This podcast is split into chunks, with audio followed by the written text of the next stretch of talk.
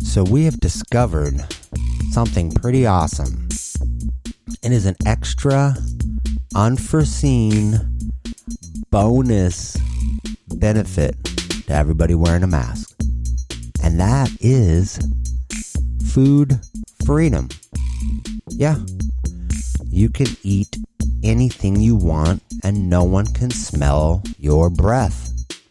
You can eat onion rings. You can eat a Limburger, liverwurst, sauerkraut sandwich, and no one could smell your breath. That is a good benefit. So, here at 4 minutes 20 seconds, I would like to address an interesting slogan that I noticed at the grocery store. And you know, in the parking lot, you have those big corrals where they wrangle in all the shopping carts. And above it, it says, For your safety and protection, place your shopping carts here. Now, I thought that was a bit strange because what happens if you don't put them in there? Are they going to join a shopping cart gang? Attack innocent bystanders that are walking by?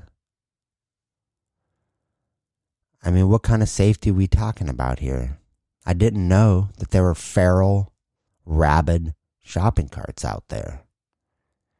I mean, shouldn't you only have domesticated shopping carts at your store? That's what I would hope. I mean, I've seen some flock of carts, and they seem pretty docile. So I don't know what kind of protection I need from these carts. I've seen one rolling down the rolling down the whole aisle of the parking lot, and I just stepped out of the way and then stopped it. It wasn't that dangerous. So we really need to re look at uh, children's songs because some of them are really messed up if you think about it, and they don't make that much sense. Um, for example, there's that song that is really developing a self esteem problem in kids. You know, it's that Worms song that nobody likes me, everybody hates me. I guess I'll go eat worms. Really? What kind of song are we teaching kids? Why would a kid voluntarily sing that no one likes him? And worms is not the solution. Don't eat worms. Eat some vegetables. Then you have that Jingleheimer Schmidt song.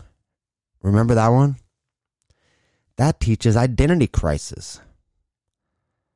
John Jacob Jingleheimer Smith. That's my name too? No, it's not. You know your name, kid. You don't need to fake like you're this other person. Just be yourself. And then you have this infatuation with inanimate objects. I am a human being. I am not a little teapot. I mean, you don't want to tip somebody over, especially if they've eaten. It might hurl on your shoe. These are just the wrong messages to send to kids. We are not teapots. We love ourselves and we know who we are. so that's my message for you today. I hope that you got something out of this. This is 4 minutes and 20 seconds. See you soon.